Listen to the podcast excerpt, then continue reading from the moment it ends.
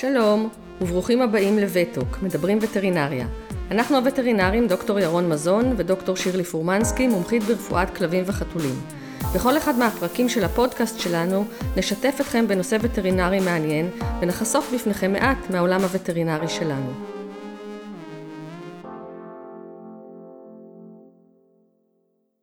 והיום נדבר על עוד מקרה חירום וטרינרי, כזה שאנחנו פוגשים בדרך כלל ממרץ ועד ספטמבר, הקשת נחש. מה שלומך ירון? היה שבוע מוצלח? אז האמת שהיה שבוע אה, קצת עצוב. אה, בזמן עבודה על הפרק הנוכחי, כלבה שהוגשה על ידי צפה שטיפלתי בה, קרסה כ-40 שעות מהקשה ומתה, למרות הטיפול המתקדם שקיבלה. אה, זה תמיד עצוב, אבל זה עצוב במיוחד כי אנחנו מדברים על כלבה צעירה, חמודה, עם בעלים נחמדים. אז את הפרק של היום, ברשותך, אני רוצה שנקדיש לה. אני מקווה שלא יהיו עוד כאלה. כן, באמת עצוב. אז לכבודה, נדבר על הקשת נחש. נתחיל? כן. הכירו את בלק, כלב מעורב, גדול וחמוד. צבעו שחור, עיניו כחולות ויש לו כתם לבן על האף. בלק חי בחיפה, בבית עם גינה ועם עוד שני כלבים קטנים. ערב חם אחד בסוף יולי, בעליו של בלק שמעו איזו התרחשות בחצר. כל הכלבים נבחו והשתוללו מסביב לאחד העציצים הגדולים שבגינה. הבעלים שמעו לחישה חזקה מאזור העציץ, ואיכשהו הבינו מיד מה קורה. הם התקרבו בזהירות ושם הם ראו אותו. נחש. במבט ראשון הוא נראה ענק. הבעלים, חובבי טבע וטיולים, למדו לזהות אותו בקלות. סימן של זיגזג חום על הגב, ראש משולש, זהו נחש צפה. בזריזות ובמהירות הם הכניסו את הכלבים הביתה, סגרו את הדלת לגינה ומיהרו להתקשר ללוכד נחשים, תוך כדי שהם שומרים על קשר עין עם הנחש. לאחר כמה דקות הם אה, שמו לב שהפו של בלק מתחיל להתנפח, ושהוא מתנשם מהר. וכשבדקו אותו יותר מקרוב, הם שמו לב לשתי נקודות של דם על אפו. מסתבר שלמרות שלא שמו לב מיד בהתחלה, בלק הוקש על ידי הנחש. בשלב הזה הבעלים התפצלו. האישה נשארה בבית עם נחש הצפה בגינה, ממתינה ללוכד הנחשים, ואילו בעלה נסע עם בלק בזריזות למרכז החירום. זה חתיכת סיפור, מפחיד להיפגש עם צפה, לא סתם כתוב ואיבה עשית בינך לבינו. האמת שזה באמת מפחיד. אבל לפני שנמשיך ונדבר על בלק, אני רוצה שנקדיש כמה דקות לדבר על החיה הזו. שאכן מפגש איתה מעורר אצלנו את הרגש הקדמוני הזה, ה-fight or flight, הילחם או ברח.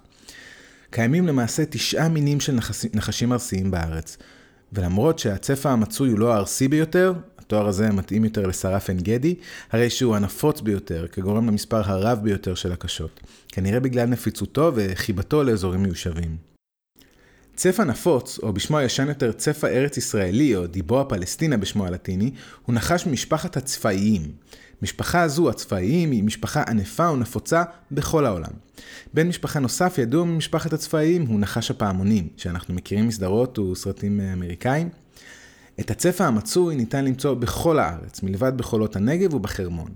לצפה יש ראש משולש ועליו יש סימן של V ודגם של מאוינים המחוברים לזיגזג בצבע אה, חום על גבו. על המראה הנפוץ הזה של אה, דגם וצבע הצפה יכולים גם להימצא צבעים כהים ואפילו קיימים דיווחים על צבעים שחורים לגמרי. גודלו של הצפה הבוגר, של פרט בוגר, יכול להגיע גם למטר ושלושים וחמישה סנטימטרים ולמשקל של קילו וחצי. הצפה נמצא בקרבת ערים ויישובים, כנראה בגלל שהאזורים האלו עשירים בטרף, כמו מכרסמים וציפורים ששוהים בסביבתנו. בחודשי החורף, הנחשים בדרך כלל מתחבאים ונמצאים בתרדמת חורף, כי יש להם דם קר. ולקראת האביב הם מתעוררים ויוצאים מהמחילות שלהם. הם פעילים בחודשי האביב והקיץ, ובסתיו הם נכנסים שוב לתרדמת חורף. הם פעילים בעיקר בשעות הלילה, אך לעיתים ניתן לראות אותם גם ביום, בעיקר בשעות הבוקר המוקדמות ולפנות ערב. לצבע יש שתי שיני ערס הממוקמות בקדמת הלסת העליונה.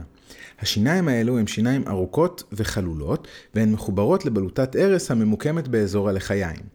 בעת הנשיכה, הנחש פוער את פיו, והשיניים הקדמיות שלו נשלחות קדימה. וכשהן ננעצות בקורבן, בטרף שלו, אותן בלוטות ערס מתכווצות, והערס מוזרק לרקמה של הטרף. כמות ההרס המוזרקת בכל הקשה היא שונה, ולעיתים הנחש בוחר להזריק נפח הרס גדול או נפח קטן, ואפילו יש הקשות שהן עקרות, כלומר בלי הרס בכלל. ההרס של נחש הצפה מכיל חלבונים רבים הגורמים להרס של רקמות, להרס של כלי דם ותאי דם. ההרס גם פוגע בפקטורי קרישה, ואפילו יש לו רעלנים שפוגעים במערכת העצבים, הנקראים נוירוטוקסינים. מטרת הזרקת ההרס היא כמובן לשתק את הטרף ולהרוג אותו, כדוגמת אותם מכרסמים וציפורים, וכך יוכל הנחש לאכול אותם בקלות וללא התנגדות. כלבים ואנשים הם לא הטרף הטבעי של הצפה, אך הצפה יקיש בעלי חיים גדולים כמו אנשים או כלבים וחתולים, במידה והוא מרגיש מאוים. אז הוא עלול להשתמש בהרס כדי להגן על עצמו. זה המקום אולי לדבר מעט גם על אקולוגיה.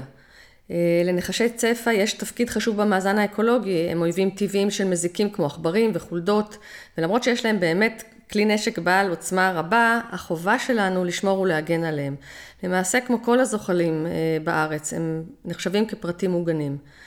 אה, בנוסף, חשוב לדבר גם על האויב הטבעי לצפה, שנראה מאוד דומה לו, ואני מדברת, מתכוונת כמובן על זעמן המטבעות, שהוא נחש, שלעיתים הוא מזוהה בטעות כצפה. לזעמן יש מבנה גוף ודגם מאוד דומה לזה של הצפה, אך אצלו, בניגוד לצפה, שאצלו דגם המעוינים מחוברים זה לזה בזיגזג, הרי שאצל הזעמן יש דגם של מעוינים או מטבעות על הגב שהם לא מחוברים זה לזה. הזעמן ניזון בין היתר מצפעים, ובכך הוא בעצם מסייע, עוזר, אה, לשמור על גודל אוכלוסיית הצפעים שלא תגדל יתר על המידה. בכל מקרה ההמלצה היא שאם נתקלתם בנחש, דבר ראשון תשמרו מרחק, תתרחקו ממנו. נחשים יעדיפו תמיד לברוח אם יש להם אפשרות, ואם לנחש אין אפשרות לברוח, למשל אם הוא בגינה או בבית או באסלה, אז פשוט שמרו איתו על קשר עין, וצרו קשר עם לוכד נחשים מוסמך. טוב, אז שנחזור לבלק. אז בלק הובהל למרפאה. בהגעה הוא היה ערני אבל חלש, עם נפיחות ברורה באזור האף, והיו לו נשימות מהירות ודופק מהיר, והריריות שלו היו מעט חברות. אני חושב שיותר מכל הסימנים, סימן ההיכר הכי משמעותי של הקשות נחש הם התנפחות באזור ההקשה. בדרך כלל, הנפיחות הזו מופיעה באזור האף.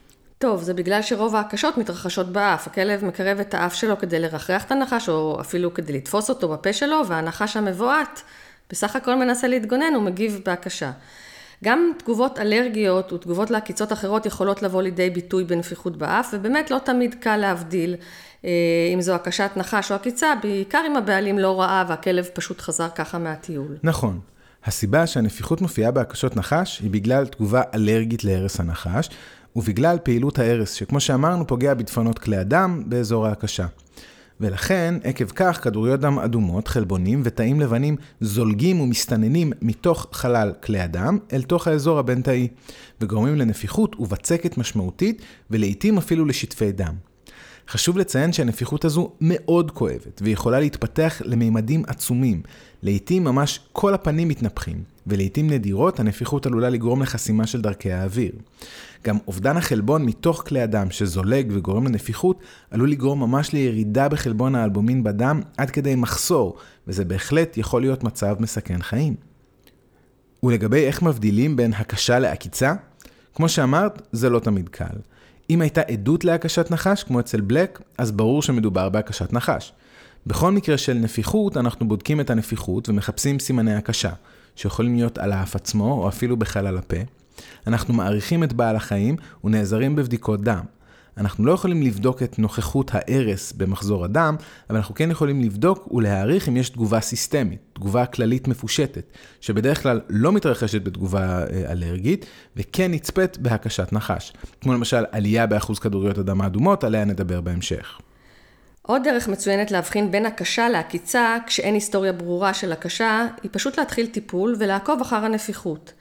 אם הנפיחות יורדת או לא מחמירה תוך 30 דקות אחרי מתן של תרופות נוגדות אלרגיה, כמו אנטיהיסטמינים למשל, אז ככל הנראה מדובר בתגובה אלרגית ולא בהקשת נחש. נכון מאוד.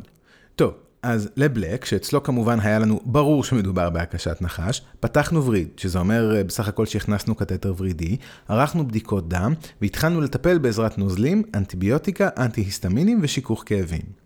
הנוזלים ניתנים תמיד בכדי לשמור על נפח תקין של נוזלים בגוף ולסייע לגוף להתמודד עם המצב הסיסטמי החמור. נוזלים עוזרים גם למהול את ההרס במחזור הדם. האנטיביוטיקה ניתנת כדי למנוע זיהום משני שעלול להתרחש עקב חדירת חיידקים משיני הנחש לשכבות העמוקות של העור, ואנטי-היסטמינים ניתנים כדי למתן את התגובה האלרגית להרס.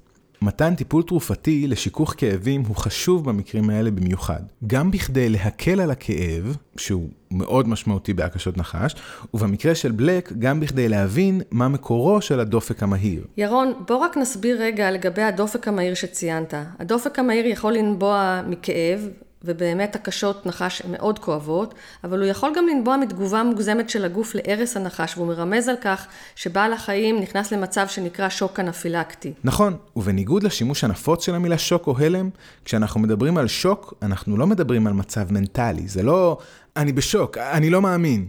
כשאנחנו מדברים על שוק, אנחנו מדברים על מצב רפואי מסכן חיים, שבו הגוף, הגוף מגיב לפגיעה בפרפוזיה לרקמות. במילים אחרות, הגוף מגיב לכך שדם לא מגיע לרקמות הגוף השונות, ויש חוסר באספקת חמצן לרקמות. השוק גורם לכך שבעל החיים נראה חלש מאוד. בשוק מתרחשת תופעה שמטרתה להגן על אותם רקמות או איברים חיוניים שלא מקבלים מספיק פרפוזיה או חמצן. לגוף יש מנגנונים של תעדוף במצבי חירום, ולכן בשוק יש קיבוץ של כלי דם בפריפריה של הגוף, כלומר קיבוץ של כלי דם חיצוניים, אלה הקרובים לעור. באנשים זה מתבטא בחיוורון בעור, אך בכלבים וחתולים זה מתבטא בריריות חיוורות, כמו בחניכיים או בעיניים. במצב הזה, כשהגוף מנסה לפצות, יש עלייה של קצב הלב, ומתקבל אותו דופק מהיר, שמטרתו לסייע להזרמת הדם לרקמות. גם לחץ הדם עלול להשתנות בשוק. בתחילת השוק, כשהגוף עוד מצליח להתמודד עם הקושי, לחץ הדם יהיה תקין, או אפילו מעט גבוה. אך בהמשך, כשמנגנוני הגוף כבר לא יצליחו לפצות על הפגיעה בזרימת הדם, לחץ הדם ירד. בהקשת נחש, אנו חוששים מאוד מכניסה לאותו שוק אנפילקטי שתיארנו, אותו שוק הנגרם מתגובה חיסונית מוגזמת של הגוף לרעלנים שבערש הנחש. מאחר ואצל בלק הדופק היה מאוד מהיר, חששנו שהוא נכנס למצב של שוק אנפילקטי. ומתן של שיכוך כאבים וחזרה על בדיקת הדופק לאחר מכן עוזרת לנו להבדיל בין כניסה לשוק לבין דופק גבוה עקב כאב. ואכן, לשמחתנו, לא הרבה זמן אחרי מתן שיכוך הכאבים, קצב הלב של בלק ירד. ומכאן שהסיבה לדופק המהיר שלו הייתה כאב ולא כניסה למצב של שוק. ירון, אולי כמה מילים בנוגע לטיפול בסטרואידים בהקשת נחש? טוב, אז נגעת בנקודה קצת רגישה. היחס למתן סטרואידים בהקשות נחש השתנה מאוד בשנים האחרונות. סטרואידים הם משפחה של תרופות אשר משפיעות על מספר מערכות בגוף, ויש להם השפעה ישירה על מערכת החיסון. סטרואידים מפחיתים את התגובה החיסונית, ולכן משתמשים בהם בטיפול באלרגיות ובדלקות. הרציונל מאחורי מתן סטרואידים בעבר היה להפחית את התגובה האלרגית להרס הנחש ולהקל על הבצקות שמתרחשות עקב אותה תגובה אלרגית. אבל, ופה מגיע אבל גדול, במקביל, סטרואידים עלולים לפגוע בפינוי הרס הנחש, ובכך להחמיר את אותה הקשת נחש. בנוסף לנקודה הזו, מחקרים רבים לא הצליחו להראות או להוכיח באופן מובהק כי מתן סטרואידים מסייע בהקשות נחש.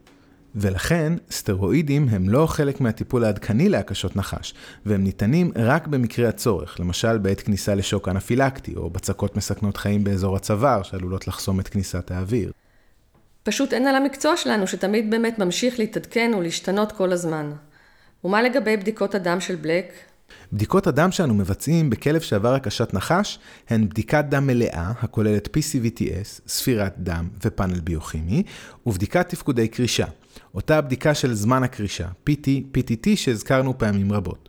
ה-PCVTS או אחוז כדוריות הדם האדומות, ה-PEC ווליום, היו גבוהים מאוד, כצפוי בהקשת נחש. הסטרס של ההקשה גורם לשחרור של הורמוני סטרס כדוגמת אדרנלין, והוא גורם לקיבוץ הטחול ולשחרור של כדוריות דם אדומות מהטחול למחזור הדם. אחוז כדוריות הדם האדומות נע בין 30 ל-55 בכלב בריא, ואילו אצל בלק האחוז הזה היה 76. ה-TS או ה-Total Solid היה עדיין בתחום ערכי הנורמה, אך מעט אה, גבוה, 7.4.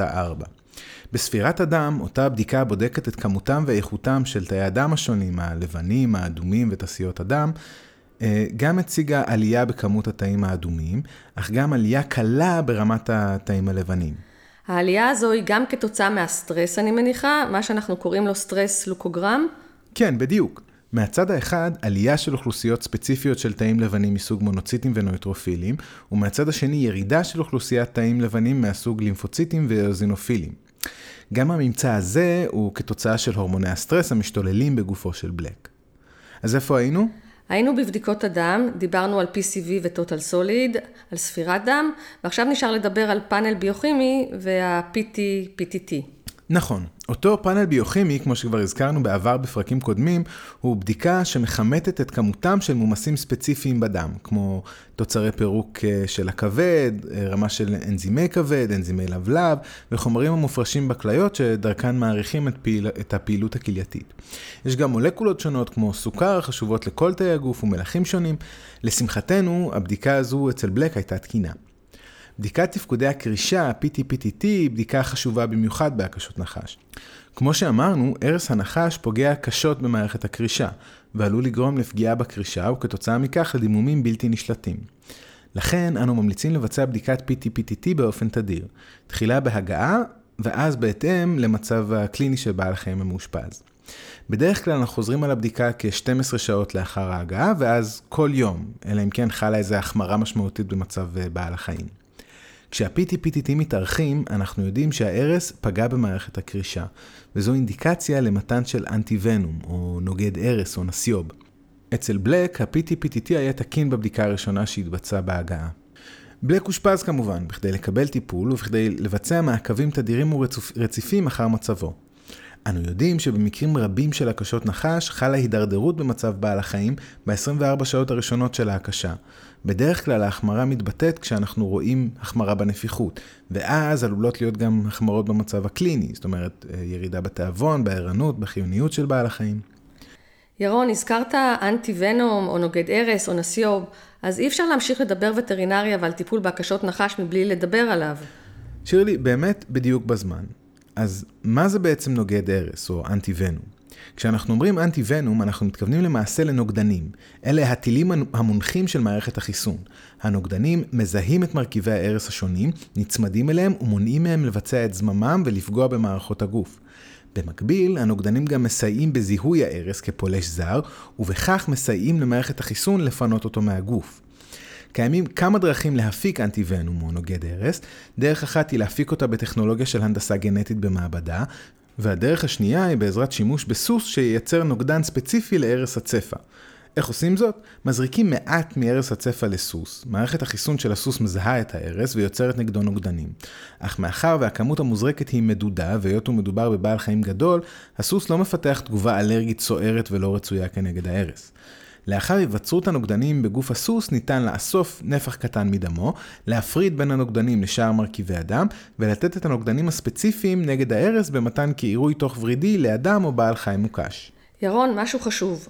בוא נזכיר כי מאחר ונוגד ארס הוא למעשה חומר זר, הרי שלפני הזרקה חשוב מאוד לעשות בדיקת הגבה.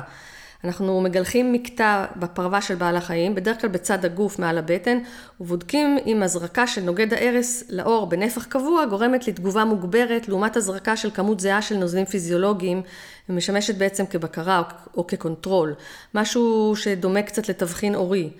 אז אנחנו מזריקים בשני מקומות, בראשון את נוגד הארס ובשני במרחק ממנו את הנוזלים הפיזיולוגיים, ואז מתקבלות שתי בועות, מין שתי בליטות, שאנחנו משווים את שתי הבליטות האלה, את אותם שני מקומות הזרקה, אה, בערך לאחר 20 דקות מההזרקה. אם בועית ההזרקה של נוגד ארס הנחש מתנפחת וגדלה מאוד ביחס ל control שלה, שהיא בועית הנוזלים הפיזיולוגיים, זה סימן שיש תגובה לא רצויה לנוגד הארס, ואנחנו לא נוכל לתת נוגד ארס כחלק מהטיפול. שירלי, מה זה חשוב? סופר חשוב. ושתדעו, לא כל הקשת נחש מחייבת מתן של נוגד ארס. לעתים, בעל החיים יכול להתמודד עם הקשת הנחש במצבים כמו למשל אם הוזרקה כמות קטנה של ארס לכלב גדול, או במקרים בהם לא הוזרק ארס בכלל. אז בכל זאת, אולי תספר איך יודעים, לפי מה קובעים אה, ומתי נותנים? קיימים מה שנקרא מדדים פרוגנוסטיים, כלומר, מדדים או סימנים המעידים על כך שההקשה היא הקשה קשה, והם מאפשרים לנו אה, איזשהו חיזוי על כך שבעל החיים נמצא בסיכון גבוה למות מהקשת הנחש. דוגמה למדד פרוגנוסטי שכזה, הוא שאנחנו אומרים שבעלי חיים שהוגשו בתחילת העונה, כלומר באביב, הם בסיכון להקשה קשה. כנראה כי הנחש קם משנת החורף שלו ובלוטות הארס שלו גדושות בארס. כן, מדד פרוגנוסטי נוסף הוא מקום ההקשה. בדרך כלל ההקשה היא בפנים, והסברנו גם למה, אך יש הקשות גם בגפיים, בדרך כלל הקדמיות. הקשות בגפיים נחשבות להקשות בסיכון גבוה יותר, ככל הנראה בגלל שברגליים, לעומת בפנים, יש פחות רקמה שיכולה לספוג את הרעל, והוא מפונה מהר יותר למחזור הדם, וגורם לפגיעות סיסטמיות קשות ומהירות יותר. כמובן שהקשות של בעלי חיים קטנים יותר, כמו כלבים הקטנים מ-15 קילו או חתולים, הן מסוכנות יותר מהקשות של כלבים גדולים, בגלל אותו יחס בין כמות ההרס המוזרק לגודל בעל החיים. השפעת אותה כמות הרס שמוזרקת לפיקינז תהיה הרבה יותר חריפה מכזו המוזרקת לכלבת אה, לברדור למשל. באותן הקשות בסיכון יתר, אותן הקשות עם מדד פרוגנוסטי פחות טוב, אנחנו ממליצים בדרך כלל לתת מנת אנטי ונום בהגעה וכמה שיותר קרוב למועד ההקשה. בהנחה כמובן שאין תגובה אלרגית לנוגד ההרס. לאותם בעלי חיים שאינם בקבוצת סיכון, אנו נותנים טיפול תומך ומנטרים. להם ניתן נוגד הרס בהתאם לחומרת ההקשה, סימנים ומדדי הדם. סימנים או בדיקות שיראו לנו שמצבו של בעל החיים כזה מצדיק אה, מתן נוגד הרס הם למשל אם נמדדת התארכות של פקטורי הקרישה בבדיקת PTPTT, אם נראה שבעל החיים בשוק, או אם מצבו הקליני החמיר מאוד. ודבר אחרון לגבי הקשות נחש בסיכון גבוה, אותן הקשות עם מדדים פרוגנוסטיים פחות טובים, חשוב לזכור כי כל הקשת נחש היא בסיכון. זו באמת תמיד התלבטות, הנושא הזה של מתן נוגדי ארס. אנטי ונום או נוגד ארס, הוא אמנם נחשב בטוח בכלבים, אבל אנחנו יודעים שתגובות או תופעות לוואי, למרות שהן נדירות, הן קיימות, ולכן לא ניתן נוגד ארס לבעל חיים שלא זקוק לו. ואגב, קורה לא פעם שלמרות שאנחנו עושים את בדיקת התבחין לרגישות למתן נוגד ארס, ולא נראה כי יש רגישות, אבל בזמן המתן, שתמיד, תמיד אנחנו מתחילים אותו בהתחלה בקצב איטי יותר, אנחנו רואים פתאום תגובה. בעל החיים נהיה אפאתי, הוא יכול להעלות טמפרטורה, דופק ונשימות. לפעמים הוא אפילו מובחל, מרייר או מקיא. במקרים האלה מיד מפסיקים את המתן, מטפלים ומנטרים. טוב, אז אה, מה עם בלק? שירלי, תודה שאת ממשיכה להחזיר אותי לעניינים. ההקשה של בלק לא ענתה על הקריטריונים של מדדים פרוגנוסטיים לא טובים, או שבלק נמצא בסיכון גבוה.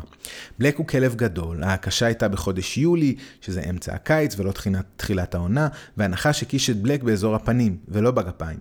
בהגעה ערכי ה-PTPTT של בלק היו תקינים, וגם הסימנים הסיסטמיים שראינו, הריריות מעט חברות ודופק מהיר, חזרו די מהר לתחום הנורמה לאחר טיפול תומך במתן של אה, שיכוך כאבים. אז בינתיים עקבנו אחרי בלק באשפוז, וידאנו שמדדיו החיוניים תקינים ועקבנו אחר מצבו הקליני. לאחר כעשר שעות מתחילת הטיפול, הבחנו בהחמרה משמעותית במצבו של בלק. האף שלו התנפח לגודל של אשכולית, ולמרות שמדדיו החיוניים היו תקינים, הוא נראה לנו מעט חלש. בבדיקת קרישה חוזרת הבחנו בהחמרה בערכי ה-PTPTT של בלק. כבר אמרנו שזה יכול להיות צפוי ולכן חוזרים על הבדיקה הזו. נראה היה שההרס פוגע במערכת הקרישה של בלק, וערכי הקרישה שלו היו אפילו גבוהים מיכולת המדידה של מכשיר המעבדה. בשלב זה קיבל בלק מנה אחת של נוגד הרס, והמשכנו לעקוב. לאחר מתן מנה אחת של נוגד הרס, השתפר מעט מצבו של בלק, והוא נראה חזק יותר. בחזרה נוספת על בדיקת תפקודי הקרישה, PTPTT כ-12 שעות לאחר מתן המנה, עדיין נראו שינויים במדדי הקרישה של בלק. אמנם בשלב הזה המכשיר הצליח למדוד את מדדי הקרישה, אך הם עדיין היו מוערכים. בשלב הזה היה ברור שיש לתת לבלק מנה נוספת של נוגד הרס. בבוקר האשפוז השני של בלק חל המהפך שלא ייחלנו. בלק החל לאכול. אמנם בהתחלה רק מזון רטוב, אבל באמת שאפשר להבין אותו. השפה שלו הייתה עדיין נפוחה וכואבת מהקשת הנחש. בבדיקת דם חוזרת שביצענו כדי לוודא שמצבו של בלק תקין ויציב, ראינו שמדדי הקרישה חזרו לערכי הנורמה, וכך גם ערכי ה-PCVTS. רמת החלבון בדמו של בלק ירדה אמנם, אך לשמחתנו נשארה עדיין בתחום הנורמה, וכך גם ערכי הכליות שלו. באותו הערב שוחרר בלק הביתה וחזר לבעליו ולחבריו הכלבים שהתגעגעו אליו וחששו מהגרוע ביותר. כמה משמח שיש לנו גם סוף טוב. כמה נקודות לפני שמסיימים, אמרת שיש כמה נחשים ארסיים בארץ. מה קורה בהקשה של הנחשים האלה? אז כן, יש עוד נחשים ארסיים בארץ. לשמחתנו הפגישות איתם נדירות יותר, אך גם הן עלולות להיות מסוכנות ואף קטלניות. רק נזכיר למשל את שרף עין גדי, הנחשב לנחש הקטלני ביותר בארץ. הוא נמצא באזורים יבשים בנגב ובבקעת הירדן, והוא דוגמה לנחש שאין לו נוגד ארס ספציפי. כלומר, אם אדם או בעל חיים מוקש ממנו, אין אפשרות לתת לו נוגד ארס, שהוא למעשה, כמו שאמרנו, הטיפול הכי ספציפי להקשת הנחש. הטיפול בבעל חיים כזה הוא טיפול תומך בלבד, והסיכויים לשרוד בהקשה כזו הם נמוכים יותר. טוב, אז אם אנחנו רוצים להיות פרקטיים, איך נמנעים מהקשת נחש? זו בעיה. יש לנו לא מעט אה, מקרים של הקשות גם באזורים עירוניים. נחש יודע לחצות כביש ולרדת מהמדרכה. נזהרים, פשוט ככה. הולכים לטיולים גם בטבע עם רצועה, ושומרים על קשב וקשר עין עם הדרך שלפנינו. כדאי גם להסתובב עם נעליים סגורות, זה ככה המלצה חמה. אה, כדאי למנוע דחיפה של ראש הכלב לשיחים, שבהם עלולים להתחבא נחשים אה, מבוהלים. כדאי גם לנסות למנוע חדירה של נחשים לגינה או לחצר, או למנוע מבעלי חיים גישה לחצר, אה, כשהחצר הזו ידועה ככזו שמבקרים בה נחשים. ואם פגשתם נחש, פשוט תסתובבו לצד השני. נחשים יעדיפו לברוח מאשר להתעמת איתכם. אם אין לנחש לאן לברוח, תברחו אתם. ואם מדובר בנחש בשטח פרטי, שמרו על קשר עין ממרחק בטוח כמובן, וקראו ללוכד נחשים מוסמך לטפל בו, ללכוד אותו, ושישחרר אותו בסביבה מרוחקת. ובבקשה לא לפגוע בנחשים. הם חלק חשוב מהמארג האקולוגי. הם לוכדים עכברים וחולדות, וחלקם אפילו ניזונים מצפעים. ובמידה והכלב או החתול שלכם מוקש, נסו להרגיע אותם. פעילות גופנית כמו ריצה או השתוללות וגם סטרס יגרמו לעלייה בקצב הלב ולזרימת דם מוגברת מאזור ההקשה, שתביא להתפשטות מהירה יותר של ההרס ולהחמרה של ההקשה. אז להירגע, להרגיע ולהגיע עם הכלב לטיפול וטרינרי. וכמובן שאין לשים חסם עורקים על האזור המוקש, אין לשים קרח ואין למצות את ההרס. אנחנו לא במערבון ואין לתהליכים האלה שום תועלת. ואם יש אפשרות, כדאי גם לצלם את הנחש בכדי לאפשר זיהוי ודאי שלו. באמת כללים חשובים, אותם אלה הניתנים לאנשים. ונקודה אחרונה שאני מרגישה שאני חייבת להזכיר שוב היא שהחמרה ב-24 השעות הראשונות לאחר ההקשה היא נפוצה מאוד, ויש לעקוב אחר בעל החיים מקרוב, גם אם הוא נראה בסדר בשעות הראשונות שלאחר ההקשה. תודה ירון, היה פרק מעניין עם עוד סוף טוב, כמו שאנחנו אוהבים. תודה שירלי. וכרגיל, אנחנו רוצים להודות גם לכם המאזינים שהאזנתם לנו גם הפעם. מקווים שנהניתם מהפרק של וטוק מדברים וטרינריה להיום. אנחנו כאן דוקטור ירון מזון ודוקטור שירלי פורמנסקי. אתם מוזמנים לשאול אותנו שאלות על מה ששמעתם היום, אם יש לכם הערות, הערות, או סתם סיפורים מעניינים, שתפו אותנו בדף הפייסבוק שלנו. פשוט חפשו וטוק, מדברים וטרינריה בפייסבוק, וניתן להאזין לפרקים נוספים בספוטיפיי, Google Podcast, iTunes או באתר שלנו. ואם נהניתם ואתם חושבים על חברים נוספים שייהנו מהפודקאסט שלנו, שתפו גם אותם. להתראות.